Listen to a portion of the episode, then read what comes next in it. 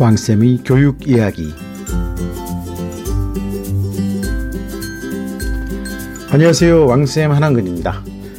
아, 또 새로운 한 주가 시작이 되었습니다. 아, 초파일이 지났죠? 예, 부처님 오신 날도 지나고 아, 이제 다시 예, 열심히 한 주간 동안 생활해야 되는 날들이 시작이 되었습니다. 아, 물론 어른들뿐만이 아니라 학생들도 어, 새로운 아, 한 주간이 시작되면서 굉장히 바쁘죠. 예, 요즘에. 아, 근데 이제 어제 방송을 하면서 제가 학교를 잘못 말씀을 드렸더라고요. 어, 그, 숭실대를, 음, 지난, 어, 10일에 예, 방송을 했는데, 건국대라고 말씀을 드렸죠. 예. 제가 방송을 하다가 착각을 했습니다. 아, 그리고 어, 제 방송을 해드린 시립대 편, 시립대 편은 어, 상당히 그 좀, 음, 잘 판단을 하시면 아, 좋을 만한 내용입니다. 어, 지금까지 이런 식으로, 어, 자, 자기 대학에 합격한 학생들이 성적 평균을 학교의 유형별로 나누는 경우는 예, 없었는데, 아, 요번 그 2019학년도 입시 결과를 아, 시립대에서 이렇게 발표를 하면서 음, 상당히 의미 있는 내용으로 우리가 이해를 하면 될 것 같습니다. 아, 물론 일반고도 차이가 많이 나죠. 어, 그러니까 뭐 교육특구 지역의 강남이라든지 목동 어, 이런 교육특구 지역의 일반고와 아, 또 변두리나 지방의 일반고와는 다릅니다. 물론. 아, 그리고 이제 자사고 같은 경우도요. 전국 단위 자사고가 있고 어, 서울 자사고, 경기권 자사고, 또 지방 자사고에서 자, 자사고도 유형이 많습니다.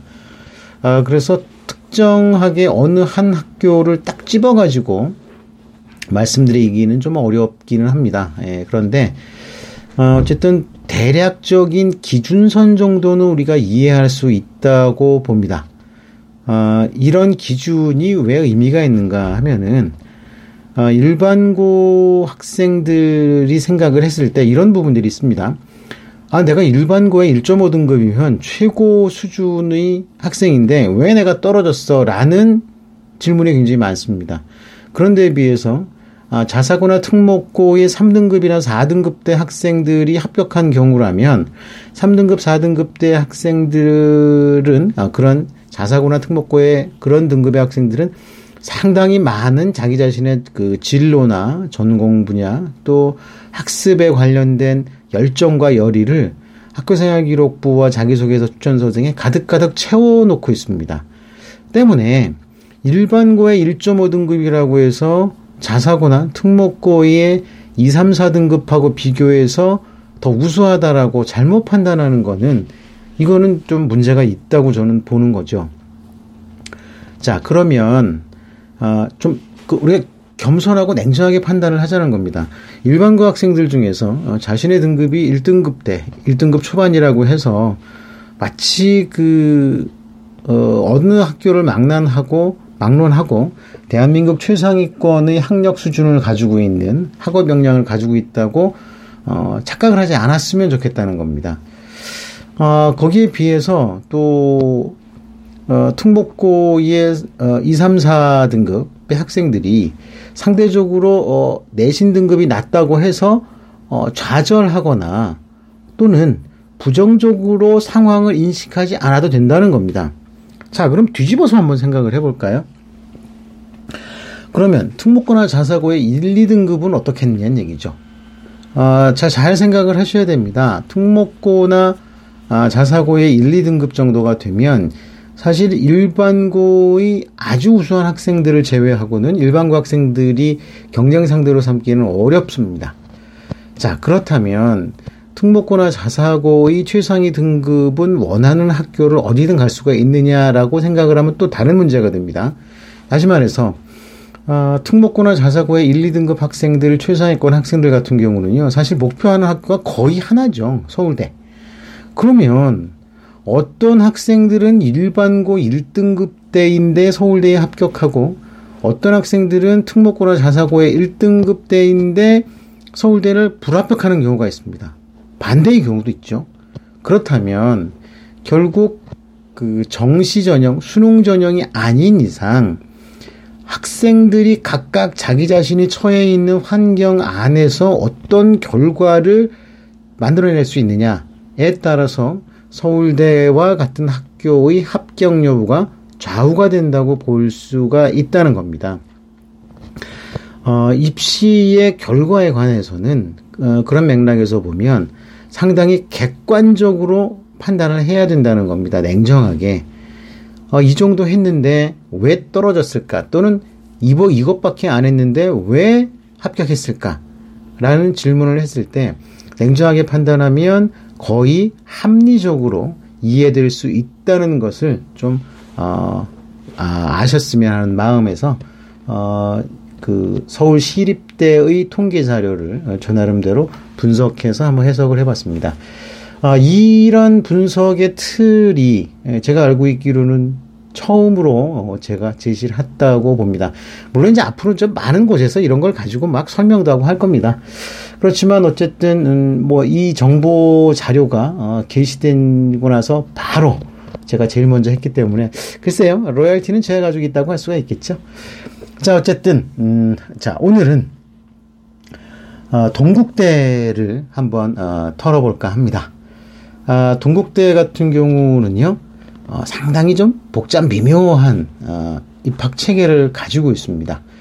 아, 그래서 학생부 종합 전형과 함께 에, 또 다양한 전형을 에, 활용을 하고 있으면서도 어, 특정한 음, 내용의 학생들을 어, 선호하기로 또 아, 이름난 학생이죠. 아, 학교죠.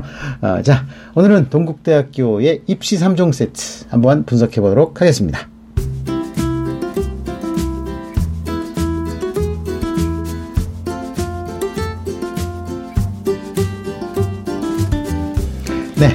어, 2019학년도 동국대학교 서울 캠퍼스 어, 수시 모집 전형 결과를 한번 어, 검토해 보도록 하겠습니다. 여러분 뭐 3종 세트 잘 아시죠? 어, 전년도 어, 전형 결과 아, 그리고 어, 2020학년도 신학년도 수시 모집 요강 그리고 어, 전형 가이드북 음, 뭐 학생부 전형 가이드북도 있고 전형 가이드북이나 어쨌든 가이드북 어, 가이드북은 그거죠. 예, 착자로 배포가 되는데, 아, 요즘에는 뭐 착자마다 가지고 하는 것보다 PDF 파일을 보는 게 좋죠.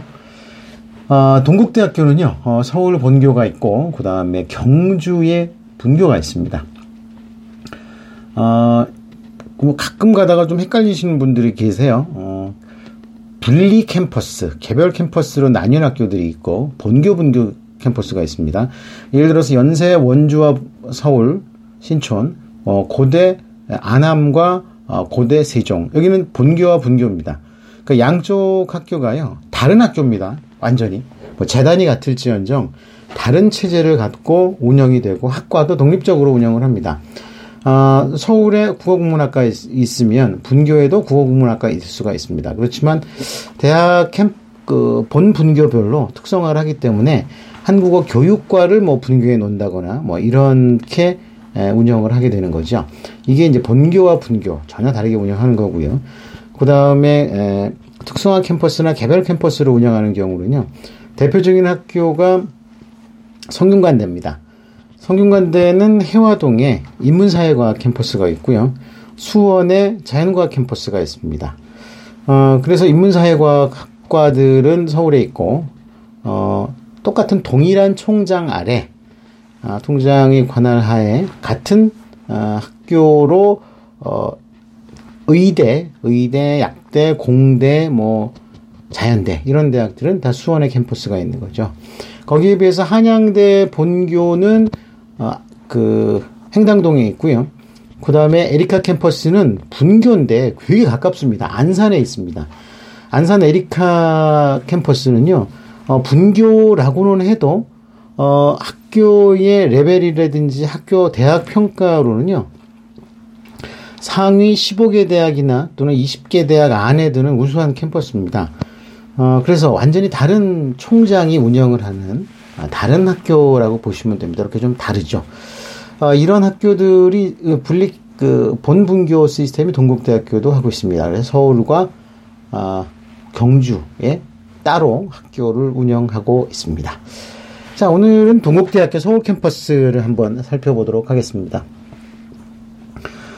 어, 서울 캠퍼스에서는요, 어, 전형이, 수시 전형이 학생부 종합, 논술, 실기, 예, 이렇게 되어 있습니다. 아, 근데 실기 전형을 조금 헷갈리시는 분들이 있어요. 실기는요, 특기자 전형의 다른 이름입니다. 아, 그러니까, 좀 실기 전형은요, 문학 실기, 소프트웨어 실기, 서양화 실기, 연극 실기, 영화 영상 실기, 체육 교육 실기, 스포츠 문화 실기, 이렇게 되어 있습니다. 자, 뭐, 경쟁률 뭐 이런 거 보면 그렇습니다. 그 두드림 전형이 학생부 종합 전형의 일반 학생부 종합 전형입니다. 어, 경쟁률은 16대 8, 16.88대 1 정도가 됐죠. 예.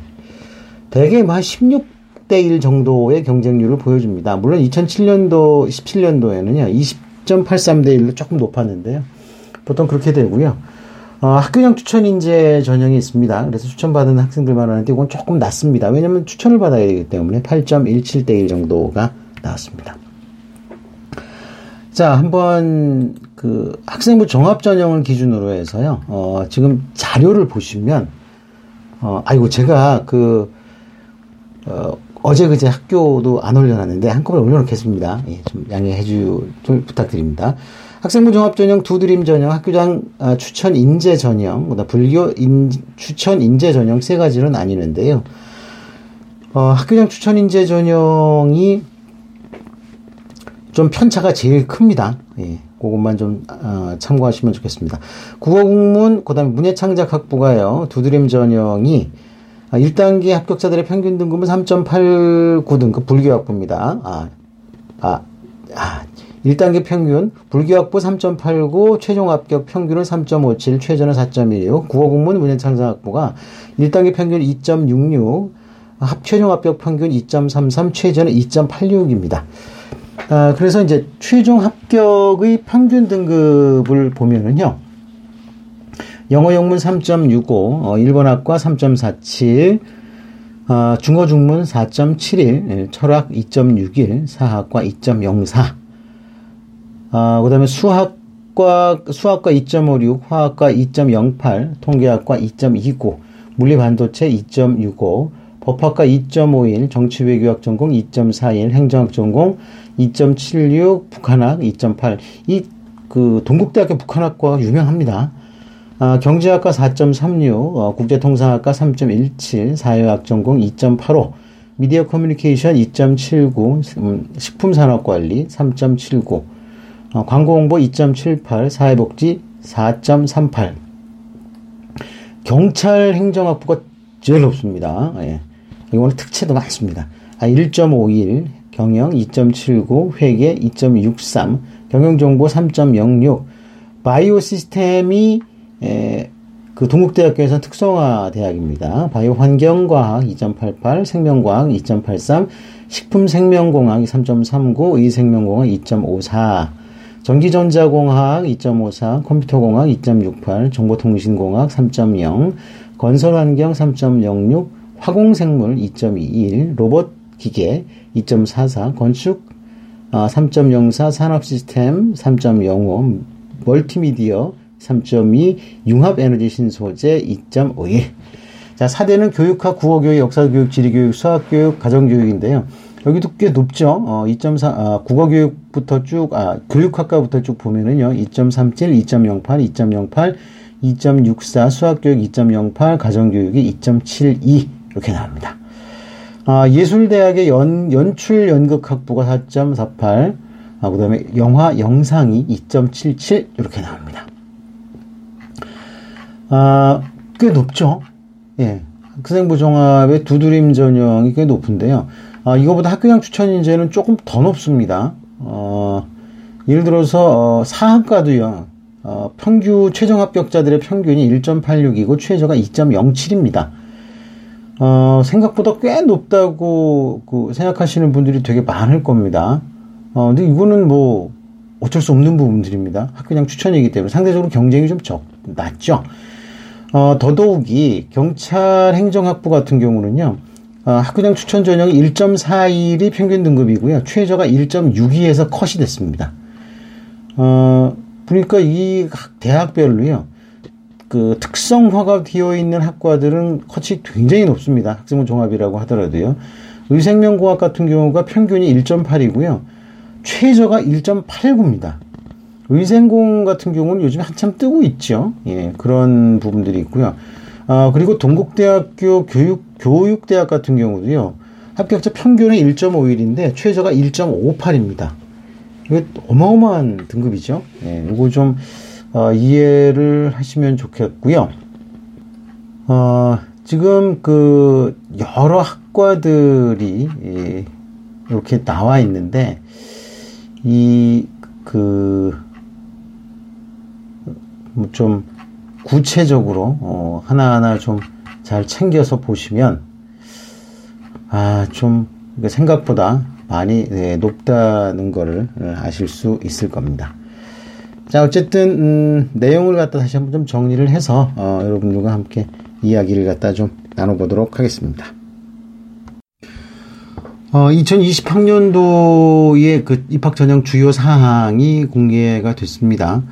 어, 수시 전형 70, 정시 전형 30% 선발 비율이 어느 정도 유지가 되고 있습니다. 원래 어, 동대는 어, 19학년도에 어, 71.6%가 수시였습니다. 근데 이번에 71%가 돼서 이제 2022학년도에 70%를 갖다 좀 늘릴 거죠. 그래서 이번 학년도에 전년도에 비해서 21명이 줄어들었습니다. 어, 그리고 학생부 종합 전형 모집 인원도 조금 줄었습니다. 30명 줄고요. 어, 근데 이 30명이 어디서 줄었냐 하면은요. 두드림 전형에서 14명이 줄고요. 학교장 추천 인재 전형에서 19명이 줄었습니다. 이 학교장 추천 인재 전형이요. 어, 사실상 그 교과 전형의 성격을 좀 많이 가지고 있습니다. 예, 그래서 그 부분들이 있고요. 나머지는 뭐 바뀐 게 하나도 없습니다. 음, 별로 뭐 바뀐 게 없기 때문에 어, 그 점은 전년도하고 어, 크게 다르지 않다. 자, 이렇게 좀 이해를 하시면은 될 것 같습니다. 아, 그리고 그, 뭐 제가 앞서서 어, 계속 여러 학교들의 이야기를 했는데 올해 그 검정고시 학생들이 두드림 전형, 어, 두드림 전형에 지원 가능하다는 거요. 어, 그거는 그 동국대학교도 어, 어느 정도는 이제 그 좀, 음, 자리를 갖다 좀 잡은 것 같습니다. 어, 학생부 종합 전형은 1단계에서 서류 전형 100이고요. 2단계에서 면접 30%를 포함해 가지고 어, 최종적으로 어, 모집을 하고요. 어, 최저 등급은 당연히 예, 적용이 안 되고 있습니다. 어, 그거는 뭐 큰 차이가 아, 없다는 부분들이고요. 어, 그리고 어, 일단 앞서 말씀드린 검정고시 를 치른 학생들이 학생부 종합전형이 어, 지원이 가능하다고 어, 말씀을 드렸죠. 근데 단 외국 검정고시 합격자는 음, 안 됩니다. 예, 그거 하나는 어, 좀 음, 분, 그 분명히 해야 되는데 아, 의외로 많습니다. 아, 의외로 많기 때문에 어, 좀 음, 제출 서류라든지 또는 이런 자료 같은 부분들하고 상관없이 어, 국내 검정고시는 되지만 외국의 검정고시는 안 된다는 거. 어, 그거는 좀잘 어, 챙겨서 어, 준비를 하셔야 될 것 같습니다. 아, 그리고 그 이제 검정고시 출신자들은요. 증빙 서류 목록 및 증빙 서류가 있습니다. 자, 요거 꼭 챙기셔야 되는데 아, 뭐뭐 뭐냐 하면은요. 아, 지금 검정고시 출신자들 같은데요. 가, 같은 경우는 어, 서류를 꼭 좀 챙겨야 됩니다. 어, 어떤 서류냐 하면은요. 어, 일단 목록표를 작성하고요. 최대 A4 10매까지의 증빙 서류를 제출해야 됩니다. 어, 그러니까 나름대로 10장 정도라고 하면은요. 본인이 작성을 할 수 있는 10장이기 때문에 학교생활 기록부 한 20매 정도의 그 효과가 있다고 보시면 됩니다. 물론 이거의 지니어우라든지 그것을 인정하고 안 하는 거는 이제 대학의 문제지만 아, 이 부분들이 아예 이렇게 기록이 딱 돼서 어, 제시가 되기 때문에 어, 이거는 뭐 의미가 있다고 보셔야 됩니다. 아, 단그 내신 성적이 없기 때문에 검정고시 성적을 상당히 많이 보는 것은 당연합니다. 어느 정도 볼지는 정량적 평가이기 때문에 그거를 딱 집어서 어, 이야기하기는 좀 어렵다는 거. 아, 요거는 뭐 좀 당연히 예, 이해를 하시는 게 좋을 것 같습니다. 아, 뭐 오늘 뭐 이렇게 구체적으로 딱 뭐 전체를 갖다가 다 설명 말씀드리거나 그러기는 좀 어려운 상황이죠. 동국대학교의 입시 전형에 대한 부분들은요, 어, 전형 가이드에 잘 나와 있습니다. 근데 이 동국대학교 같은 경우도요, 어, 주요 대학들이 학생부 종합 전형 가이드와 크게 다르지가 않습니다. 그래서 그 꼭 동국대학교를 지원하지 않더라도 어, 이 동국대학교 이 자료를 한번 읽어본다는 거는요 굉장히 도움이 됩니다. 아주 이번에는 동국대학교에 아주 작정을 하고 어, 사례라든지 이런 부분들을 잘 정리를 해 놓으셨습니다. 어, 상당히 그 서울대의 자료들, 아로리에 나와 있는 어, 학, 그 학생부 종합 전형 가이드를 많이 참고를 하신 것 같아요. 그래서 뭐 교과 학습 발달 사항이라든지 창의적 체험 활동, 세부능력 및 특기 사항, 독서 활동 이런 부분들을 구체적으로 사례까지 딱 맞춰가지고 어, 나왔고요. 어, 그 서울대하고 똑같이 ABC 각 학과별로 ABC의 사례를 제시를 하고 있습니다. 아, 요거 동국대는 요거 한 번 더 말씀을 좀 드리고 싶긴 합니다. 예. 자기소개서를 어떻게 작성해야 되는지, 예, 그 다음에 학생부 종합전형 준비하는 과정도 잘 나와 있고요. 면접. 어, 그리고 면접 때 했던 실제 면접 질문 자료들. 아, 사실 그 면접 연습할 때 이거 도대체 질문 어떤 걸 해야 될지 받아야 될지 뭐 이런 막 여기저기 가서 막 돈 내고 받고 하는데요. 예, 이것만 가지고서 충분합니다.